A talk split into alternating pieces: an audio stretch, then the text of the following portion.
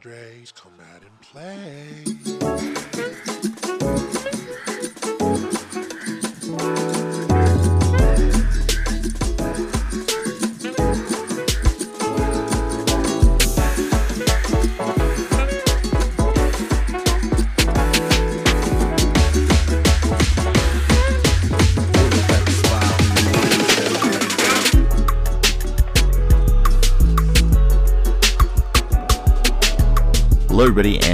To another episode of the Deep Friar Podcast. As always, my name is Javier. You can follow me on Instagram and Twitter at OMFG Once again, that is OMFG. It's J A V. Got some exciting news. We recently launched our Instagram page for the podcast. You can follow that at the Deep Friar Podcast on Instagram so you can interact with us on our, on our individual pages as well as the main page for the podcast. We're going to be posting clips. We are cooking up a lot of cool things in the background right now that we're going to start launching as the season comes along. There's a lot of cool rumors, a lot of positivity that we are going to have baseball very, very soon, an actual kickoff of the regular season in July. So, really excited. A lot of cool things happening. I'm back with Daniel. We're doing our top five rankings, and today we're doing the first baseman. Last week was Sunday. That's typically when we record. It was Mother's Day. We didn't want to interact or interfere with any just family ties and, you know, enjoying time with family. So we're back. Let's get into it.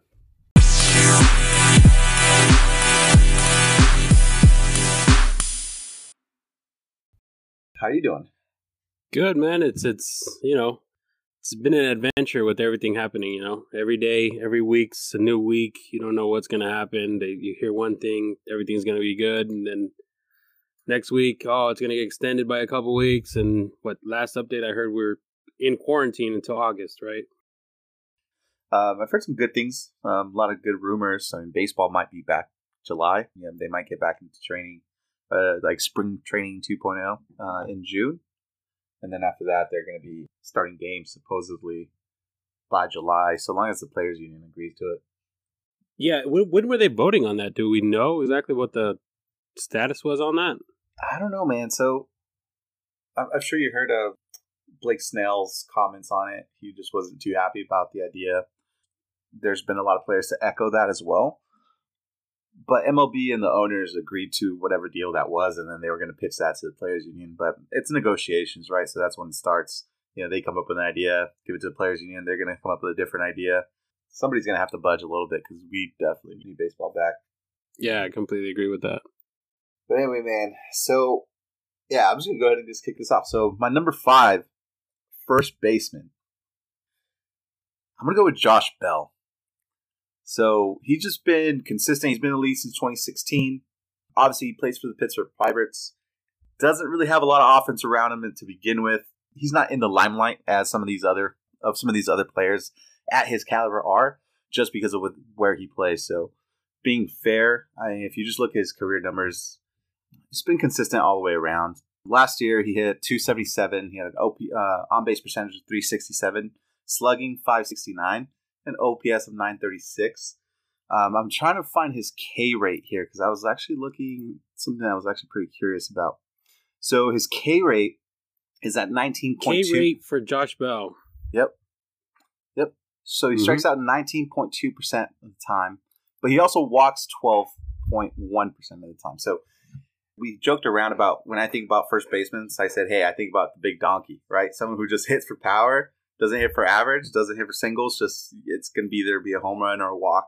I think just the evolution of the first baseman how that position has evolved over the last decade. Josh Bell kind of really encompasses like the all a well-rounded player.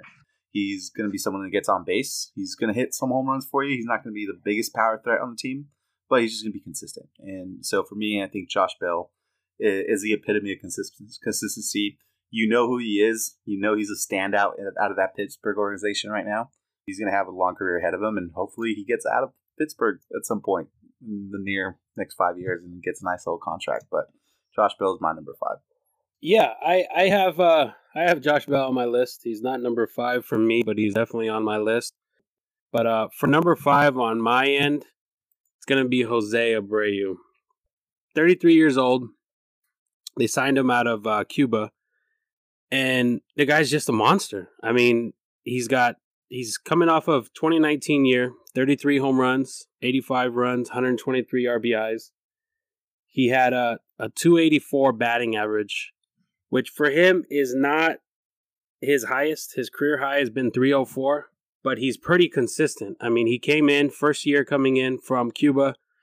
He had 36 home runs, 107 RBIs, 317 batting average. Dipped down to the 290s. Now he's at 284.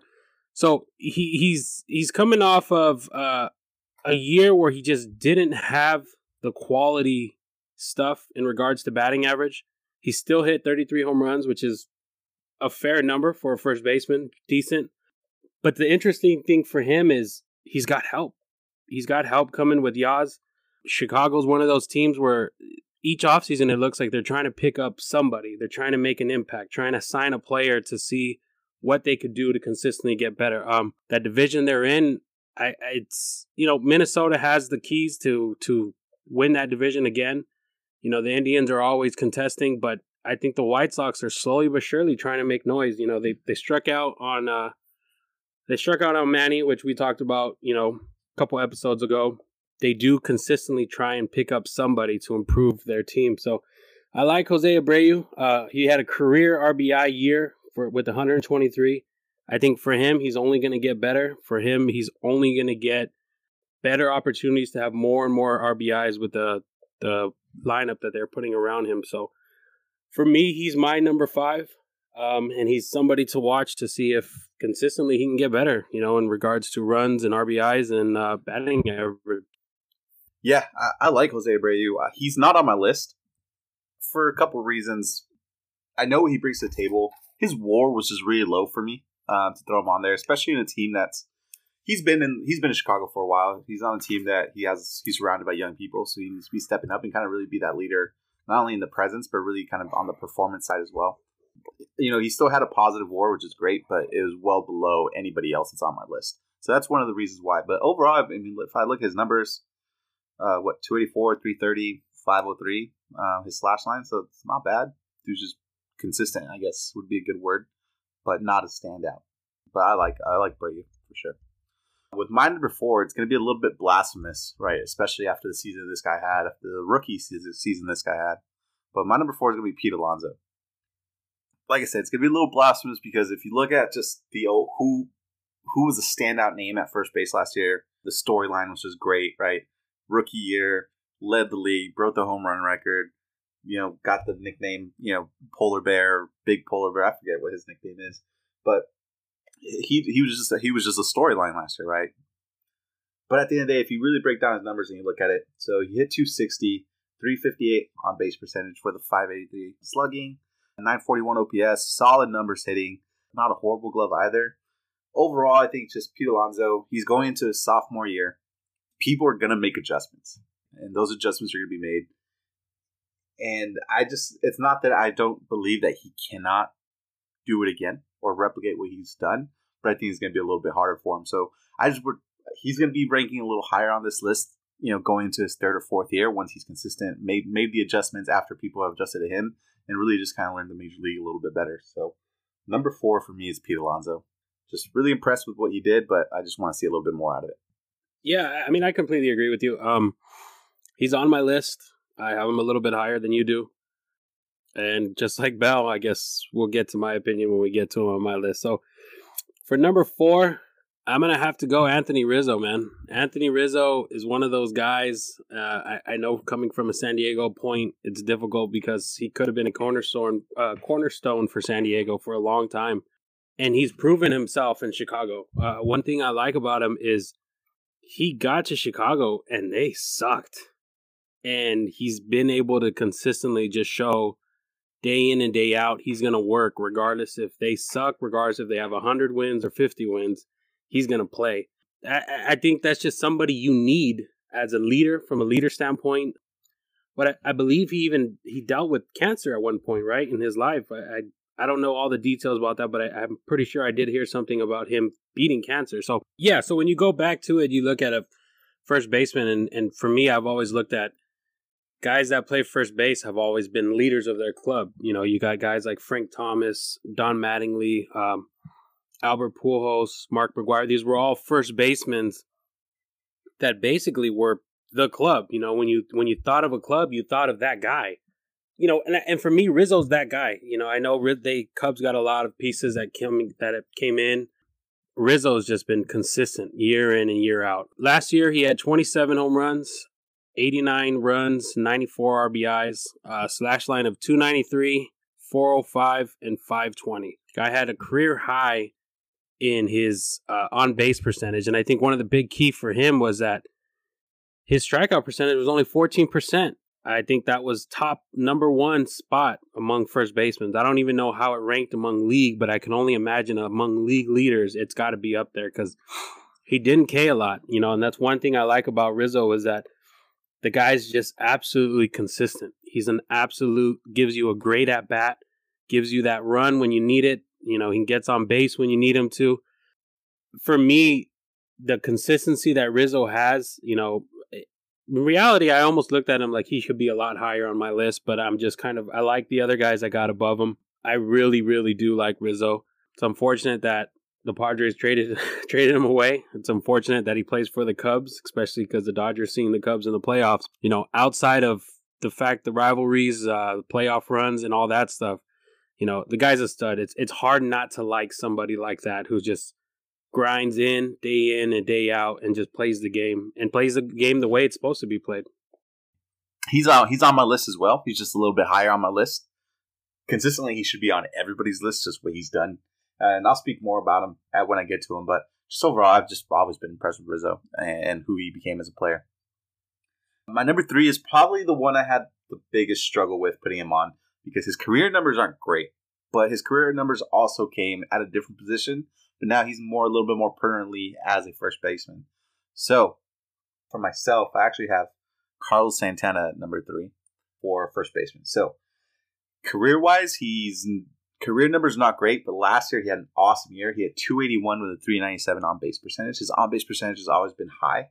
515 slugging, and what I was really most impressed with him was his plate discipline. So he had a 15.7% walk rate, but he also had a 15.7% K rate. But just overall, the dude's just he, he just had like a I, I don't want to call him a breakout. Se- he, I don't want to say it was a breakout season just because his he's always been there and I've always been aware of him. I was aware of him as a catcher, and then he that full transition to first base.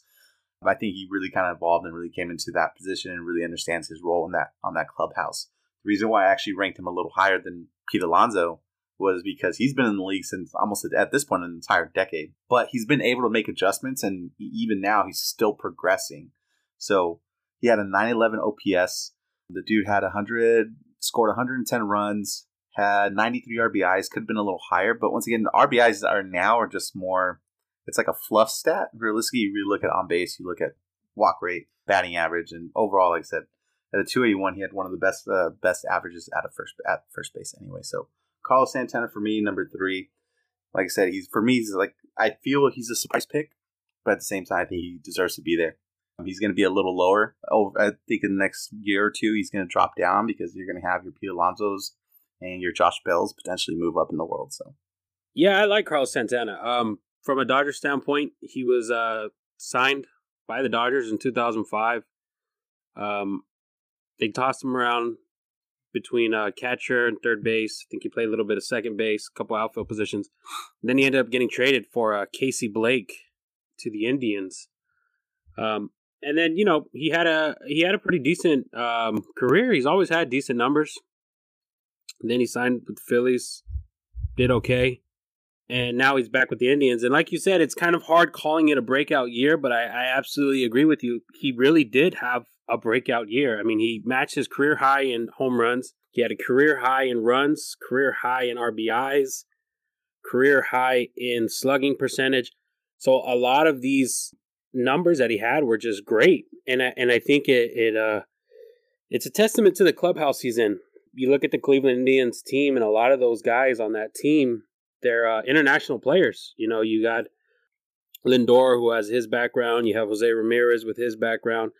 There's a lot of pieces in that organization. I think that that creates that almost home environment for him. You know, him being Dominican Republic. So I do like him. I do like his numbers. I don't have him on my list, but yeah, absolutely. I mean, he had a, a he had a breakout year. You know, what are we 10 years into 10 years into his career he had a breakout year but he's never been awful you know he's always been decent he's always had numbers there you know he was a catcher coming up and then he got moved around first base became a dh so um yeah i do absolutely do like carlos santana number three for me is josh bell i absolutely love josh bell from the moment i saw him he's just he's he's a beast i mean the guy's huge you know, he plays for the Pirates, which is I could only imagine the difficult part playing on the Pirates team. The guy's absolute monster. 6'4, 240, 27 years old.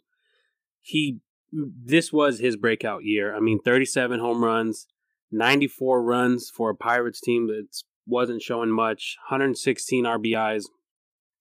His average was 277 on base percentage, 367, and a slugging percentage of 569. So, absolutely career year for him. I think he's only going to get better. He's shown that he has great power. And I think for him, it's going to be weird to see exactly what happens with him in that organization. You know, you had a guy like Jose Bautista who really didn't show much pop. They traded him. He went to Toronto and then he just absolutely exploded. So it's going to be interesting to see whether he gets paid, which I highly doubt he will get paid in Pittsburgh you know, he's absolutely going to be a monster, and I think he's going to be a monster at first base for a long time. Um, he'll make a great DH eventually if he ever chooses to go to AL.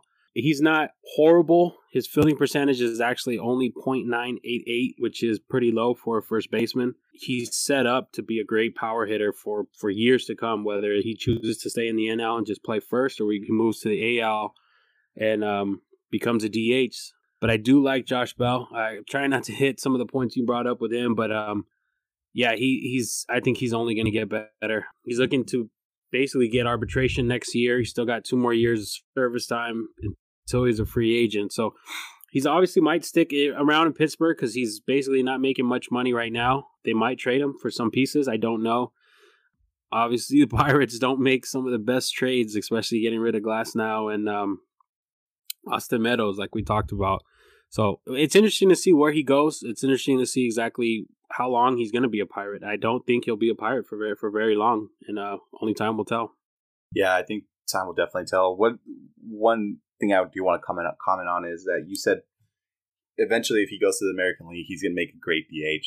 But I think there's going to be a lot of dynamics that are going to be changing for this season. But they're talking about implementing a DH for the National League next year anyway. Um, so I think this year is going to be the trial run. But once there's a DH, there really isn't going to be a difference between the NL and AL in terms of how they operate, in terms of how they strategize their business, their day to day. You know. So I, I just wonder, like these type of players who would be great DHs in the American League, now that that's going to transition to the National League potentially and be a permanent factor. I wonder how that changes the dynamics in some of these clubhouses, just in how they draft, how they operate, and then the people, the current players like your Josh Bells, who might be able to come in and just take that DH role and be a career long pirate. But then that also builds, they can also start building around other pieces, right? So, it, what are it, your thoughts on that? I mean, I know it's it's something I don't want to get too far off track here, but you know, obviously it's been around for a long time. NL, you know, not having a DH, AL always having a DH. I know this shortened season, it just kind of makes sense a little bit just because you know you're talking time frames, you know, a shortened spring training. You don't want guys getting hurt. It, it just makes sense. You know, I, I get this year, but uh, going forward, I mean, uh, what do you feel in regards to? Do you like it? Do you do you, would you rather have the DH in the NL, or is it something that you're just kind of, hey, I understand it's this year, but let's just get rid of it and move forward? You know what? I, I have mixed feelings about it, but I but I do feel stronger about keeping it as is, having that difference between the National League, the American League. I think having you know the World Series really plays a big role in terms of you know home field advantage really really matters on on both ends on both ends. You know what I mean? So so I don't know. Uh, I don't know how to feel about it. I, I get it. You know, just save injuries and keep people. You know, keep careers going longer. I think one of the biggest, um, like the one that really stands out to, to me was uh, Chien-Ming Wang. Remember, he was doing the uh, interleague play, and then he rolled his ankle just going out, going to home home plate. You know, he just rolled it as he was scoring, and then his career was over after that. So I don't know. I get it. I get that there's a purpose for it, but uh, but I do enjoy the differences. Um, there's subtle differences, but at the end of the day, there's still difference that make each league unique. But anyway, so my number two, you've already talked about this guy, but I'm gonna go with Anthony Rizzo as my number two. Anthony Rizzo, man, former Padre. He was a Padre at 21. Then we ended up training him. He's been in the league nine years. He's 29 now. I believe he's going into his year 30 season. So he still has a good, I want to give him a good four, five solid years in the league that he's still going to be productive. Obviously, the, those later years are probably going to be a little less productive. But just overall, dude, uh, he has a great story. He's literally brought a World Series to this city that has, or to that team that hasn't won a World Series at that point. I think was 103 years after 103 years. So he just became a legend. He became a legend in Chicago, or at least in the Chicago Cubs um, storyline. So I don't think you can take anything away from him. He's gonna. I think he's gonna end up being a Hall of Famer if he continues to career he's at. To qualify to be in the Hall of Fame, you have to have been in the league ten years, and he's coming up on his tenth year now. And if he keeps doing what he's doing, I mean, if you look at his off base percentage, his batting average, he's getting better with age. Um, you know, it, everything's just everything every single t- every single year. His batting average, his on base percentage, his slugging percentage it's gradually just climbing and climbing. And you actually would figure that last year, I feel like Chicago Cubs had a little bit of an off off year compared to their prior two. And even then, you, you would imagine that decline around him, since there's declining around him, that he would actually kind of go with the trend with the team. But in reality, he actually outperformed a team and really goes to show the type of person he is and the leader that he is in the clubhouse. You've already spoke to all of his numbers, so I'm not gonna I'm not gonna say anything. But what I will say, he had five stolen bases last year. So out of so out of all out of my top five, um, he had the second most stolen bases out of first base. So he can do everything. He can hit he can hit bombs, get some RBIs, get on base, get everything.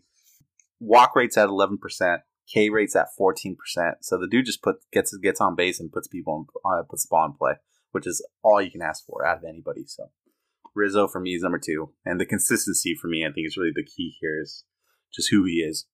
Yeah, I mean, my favorite part about Rizzo is that um, his baseball IQ is just off the charts. I, I think that's something that a lot of people kind of, you know, there's guys that come in and they just have raw talent. You know, there's guys that come in and they're just raw fast. They just know how to hit. They can throw the ball 100 miles an hour. They just have that.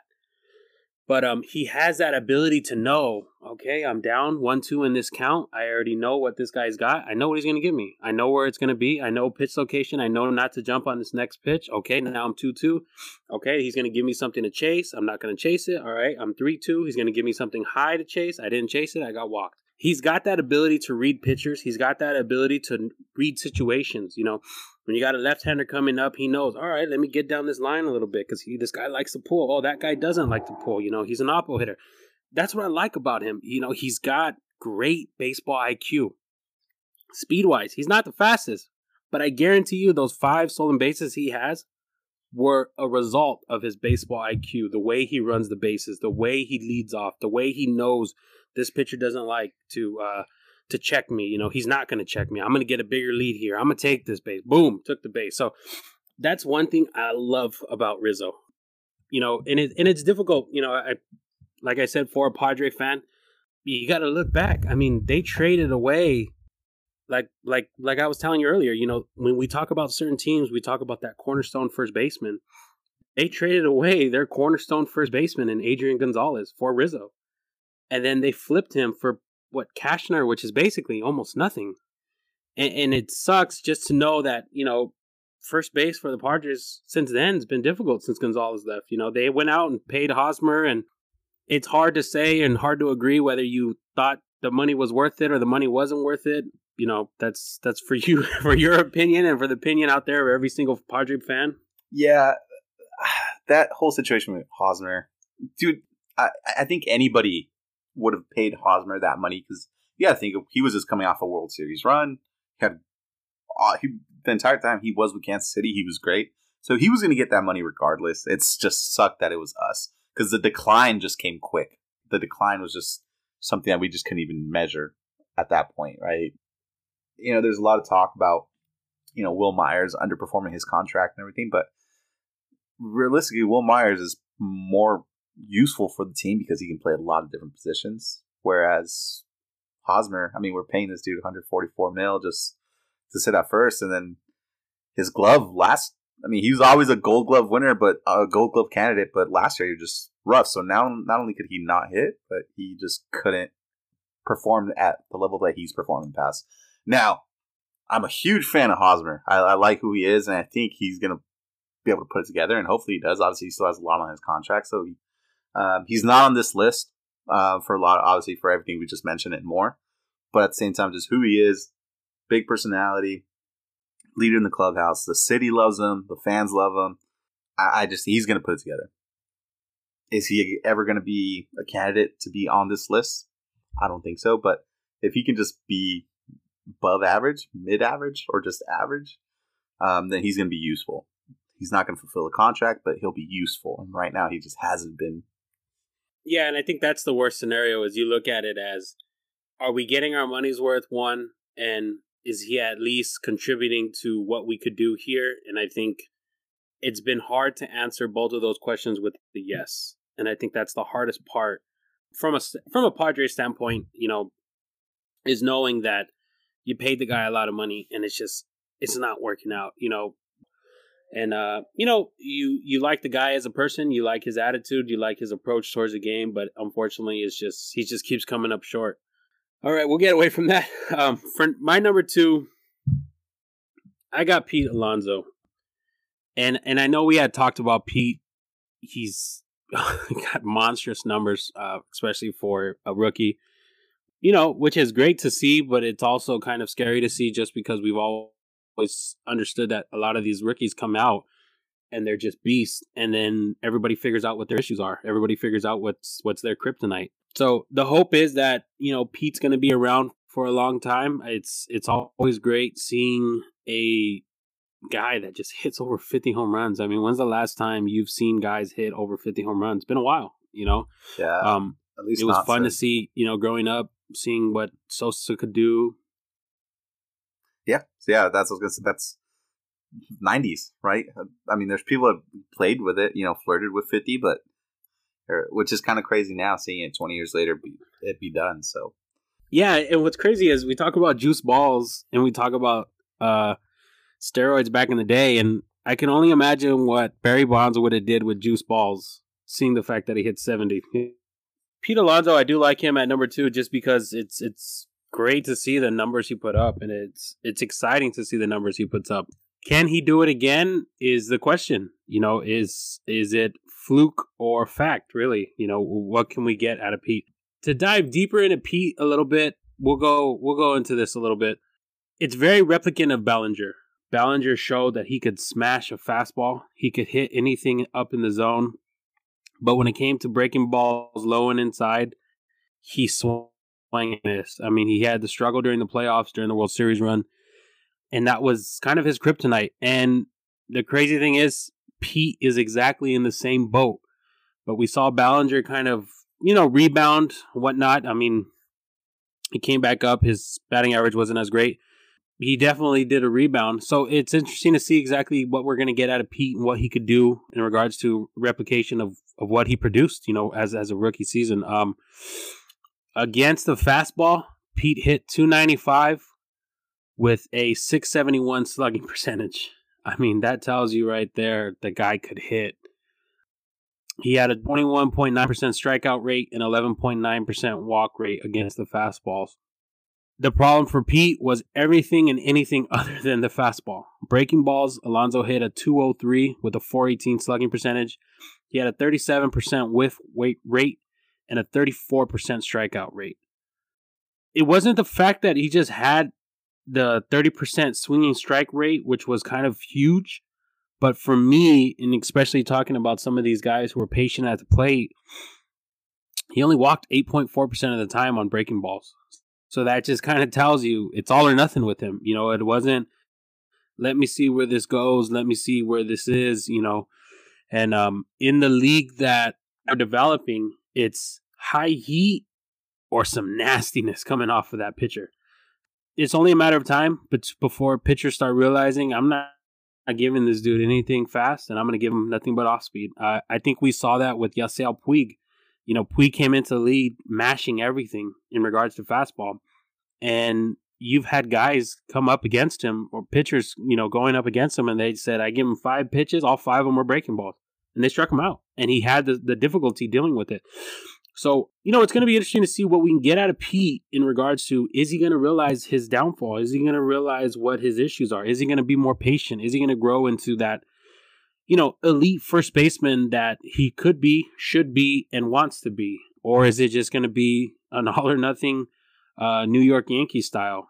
Either I hit a bomb or I strike out, but I'm going to swing the hell out of that bat and I'll figure it out which one I'm going to get. So, you know, it's going to be interesting what we get, but I I absolutely have to recognize the fact that the dude hit 50 plus home runs and you know, it's exciting for the game, it's exciting for the league, it's exciting for the Mets. You know, the Mets didn't have much going on.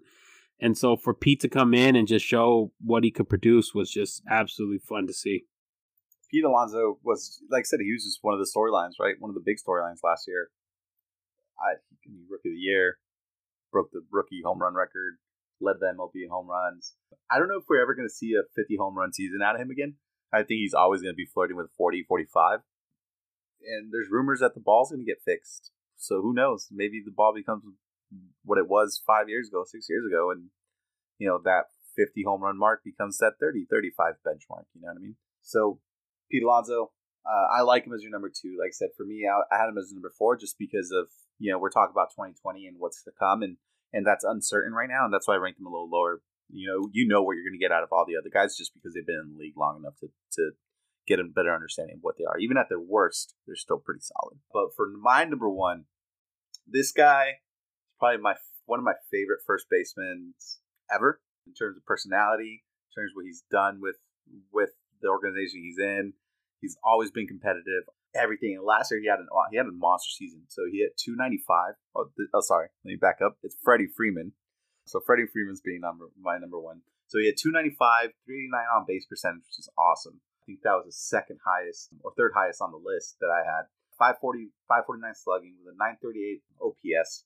He even with Pete Alonso's all those home runs that he hit, he still beat Pete Alonso in RBIs by one. So Pete hit 120. Freddie Freeman hit 121, and he was nowhere close in home runs. But it just tells you who he is as a hitter. He's patient, gets on base. I think his walk rate's at 12%, his K rate's at 18%. He has a four WAR, and he's just he's a staple in Atlanta, and he is one of the reasons why Atlanta is as competitive as they are. And to be honest, like I'm, I'm Atlanta is one of those teams that I'm scared to see what they're going to become in the next two three years because he's a veteran and he's consistent and he performs at a very high level. But you know, your Ozzie Albies, your Acuñas, these guys are going to mature and become great players themselves. And all of a sudden, you're going to start seeing a team that's going to be rep- be able to replicate what the '90s Braves did and go to the World Series and potentially get one out of you know, one or two out of the decade. So, no doubt in my mind that I think they're going to make a few World Series this decade. But I think Freddie Freeman for me is going to be a key factor into why they make it. And if they win, I can guarantee that he's going to be a key key factor into why they win it. So Freddie Freeman to me, I think he's a total package. He's got the charisma, the leadership, the consistency, the discipline, and just overall what he's done for that city. So. Hey, we finally hit one on the mark huh? for both of us. We finally hit one on the mark. Freddie freaking Freeman. Yeah, the guy uh it's funny because I've always looked at Freddie and for some reason he just he just to me doesn't look like a stud. like he just doesn't have like a look like he's a stud player. But um the guy is. I mean, one thing to put it put this into perspective, and it's it's a key factor. I mean, the guy had um his rookie season was basically 2011. You know, 2010 he had 24 at bats, but 2011 was basically his first year. So he's looking at um, which would be his 10th year coming into the league, which would be 2020. But one thing that's interesting that I didn't even realize is the guy has 1,451 career hits. He's 49 hits from having 15 hits, which is a huge mark. Huge. That just tells you who he is and what kind of what kind of player he is. I mean, ten years into the league, you know, he's got nine season under uh, nine seasons under his belt, and he's and he's already at fifteen, almost fifteen hundred hits. So he he's got that same kind of vibe for me as Rizzo does. You know, he comes in and he balls out days in, day in, day in and day out. You know, he he comes in, he shows up, and he just seems like he never gets the acknowledgement for what he has. You know, um, he didn't get Rookie of the Year. He's kind of came up short in regards to MVP MVP voting um, year in and year out. But he absolutely had a monstrous year. I mean, 38 home runs, 121 RBIs, that type of stuff. And, and for him, you know, we also have to look at this. He's had all these years, all these years of being consistent with a team that wasn't a team that wasn't great at all. They weren't putting up talent. They weren't putting up a lineup that can show where um, you know what they could do. They've always had young pitchers who came in who've been kind of good, decent. They got a great pitching rotation this season. It's going to be fun to see what they could do and, and how deep they can make this run. And I absolutely believe Atlanta is going to be into playoffs, you know, for years to come. We talk about the old Atlanta teams where they had the, And- the Andruw Jones and the Chipper Jones, and they had just the years of consistency of winning NL East titles. And I absolutely believe that they could do it again. I mean, they got guys that are on that team that could hit. They got guys on that team that could get on base. And this 121 RBIs for Freddie, I do not believe that's a fluke. I think that's a number that Freddie's going to consistently hit year in and year out. 100 plus RBIs, no problem. Last year, he played 158 games. The year before, he did 162. And he had actually two seasons where he only had 117 games and 118 games just because of some injuries and issues that he had. He still comes in, puts in the work, and it shows. I mean, he's one of those guys you would just you want to build a team around, and I absolutely love Freddie Freeman. I, I even though he's he's a, a Brave, and I really don't see the Braves that much, you know, in regards to them playing um then out west. You know, we do see at least one series here or there, or the two series a year, but he's just he's just one of those guys I just would love to see him exceed. I just love to see him do well. You know, days that he I hear that he hits two home runs in a game, hell yeah, Freddie Freeman.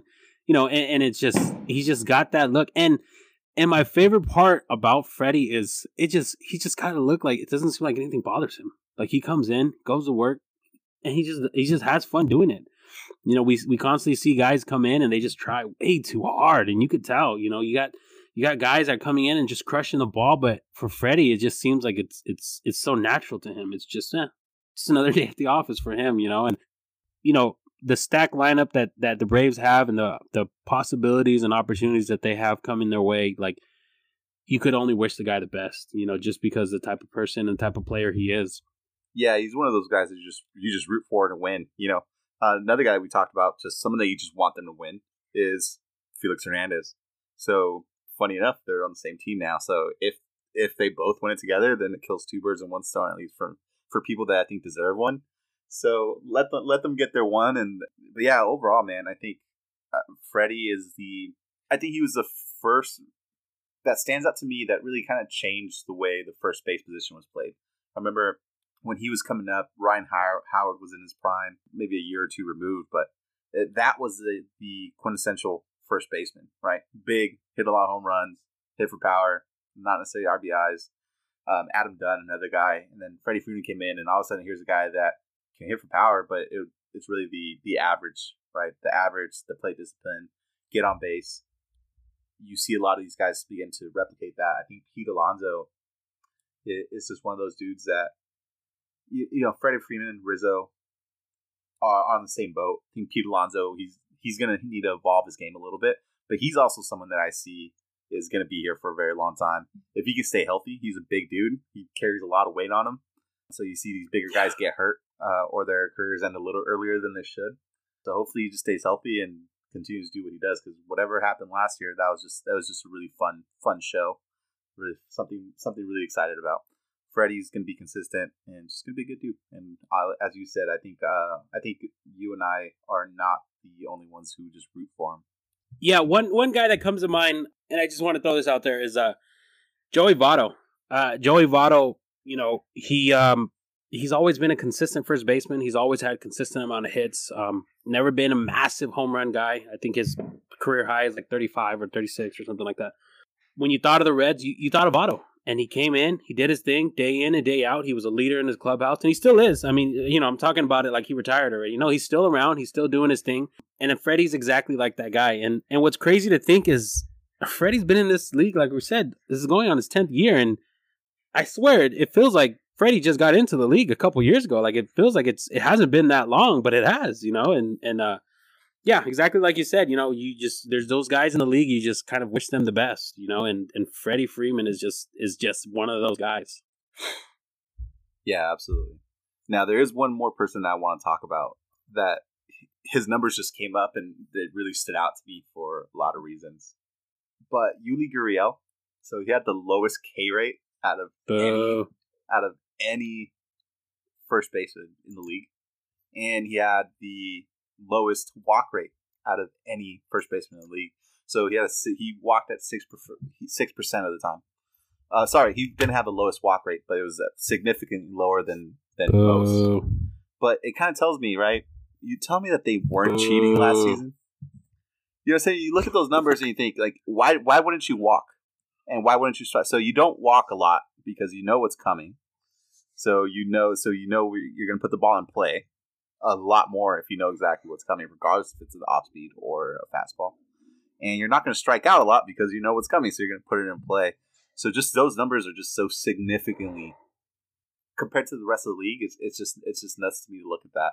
And I saw those numbers, and based on those numbers, like Gurriel, Gurriel should be a little higher on our list. Maybe even contemplating pushing one or two guys off this list based on just what he did. But but realistically, you know, you know it's tainted, right? And and they say they didn't cheat last year, but just look at those numbers, Gurriel is not that type of player. He's not a player that has that much discipline that puts a ball play that well. Um, it's just, it, to me, it's just it just puts more shade on the fact that these guys cheated, and I I truly believe that they still were cheating up until last year. Yeah, it, it's hard. You know, it's hard to kind of put these guys into a list like this and really really find out if they were true or not. You know, you got Yuli who who's never hit anything over 20 home runs and then all of a sudden goes for 31. Uh, batting average has always been there. Uh, he's always sat around a high 290s, which is understandable. His first season in, though, he came in at a 260. So it's hard to tell whether he really got that good in one off season or something just clicked for him and all of a sudden 290 was just his number. Another factor is it's hard to believe that Yuli had this great of a year. And mind you, Correa missed a bunch of games. Altuve missed a bunch of games. You know, Brantley had a great year for himself. But in regards to batting wise, you know, a lot of those guys didn't have great years and they weren't really in the lineup. So it's hard to say Yuli being being a piece of this lineup, this, you know, in quotations, great lineup that Houston has, all of a sudden and you're going to decide to give Yuli more hits when you got guys that came in like Toro, who really was never a MLB player, and now he's in, and you're going to pitch around him to get to Yuli. You know what I'm saying? It, it's just it's hard to believe that Yuli would see better pitches. He would become a better power hitter. He'd become a better on base percentage. He would get all these better significant numbers, really without the protection in the lineup. You know, we we talk about Ryan Braun when he had uh, when he stole the MVP from Matt Kemp back in the day if it wasn't for Prince being Prince Fielder, Braun would have never had the numbers he had. You took Prince Fielder out of that lineup, and Braun was never Braun. And then we talked about steroid issues with him, and that's a whole different conversation. But it, it's it's the same concept. You need that guy to be your protection. You have a guy that can protect you. All of a sudden, you become better. You know, whether it's the guy behind you or the guy in front of you, you see better pitches. Andre Ethier talked about it him being having Manny Ramirez in that lineup made him better. He saw more pitches because they didn't want to get to Manny. And he showed up. You know, he became the comeback king for one year because of that reason. They gave him more to hit. So it's hard to take Yuli and say, hey, these numbers, are they legit? You know, are they real? I mean, am I really going to look at this and say, you know what, Yuli is that good? It's hard. It's really hard.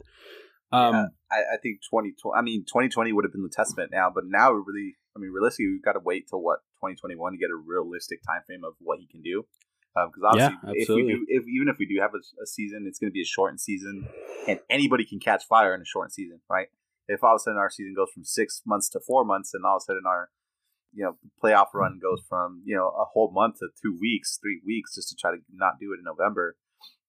It, it, it's kind of it's going to be questionable, and even if he performs well, it's always going to be questionable, at least until 2021 if he can do it again, and that goes for all of them, not just Gurriel.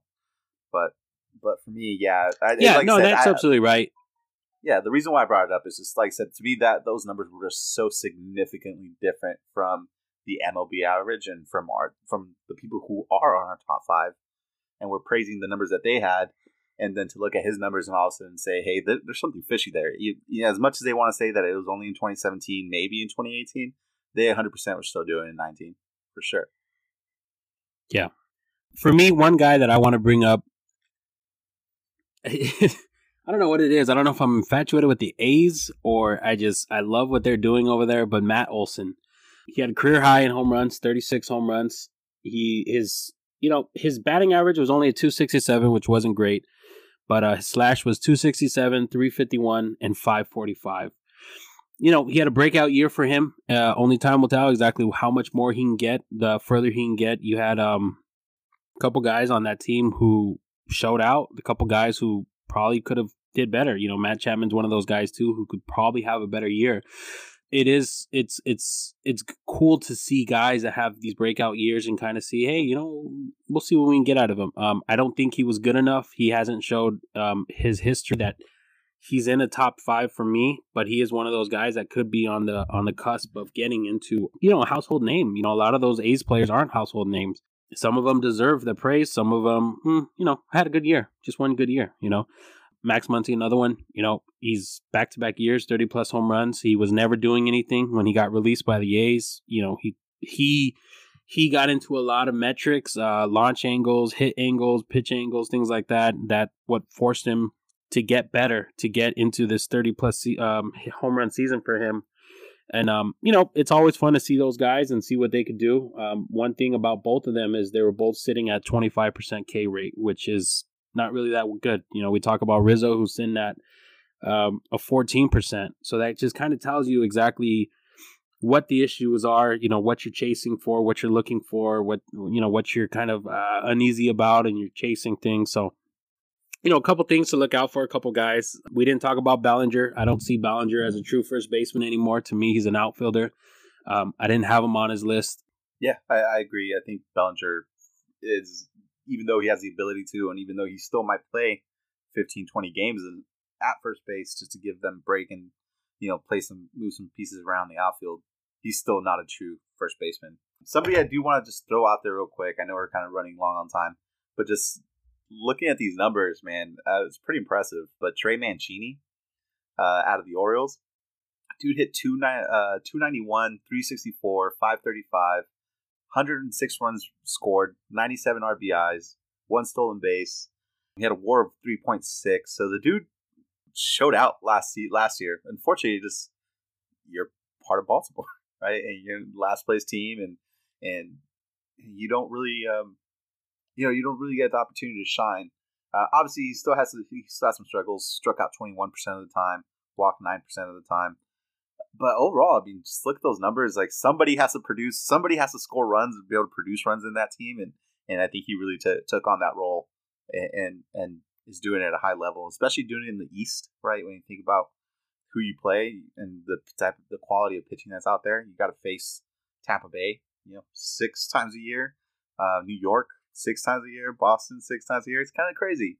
So the fact that he did what he did in the league that he's in, I just want to give a nod nod to Trey. Not that he, in my opinion, has done enough to be on the top five list, but he's definitely had a breakout season. And if he can put it together this season again, uh, I think next year when we do this again, we're gonna have to really think about Mancini and, and putting him in the top five.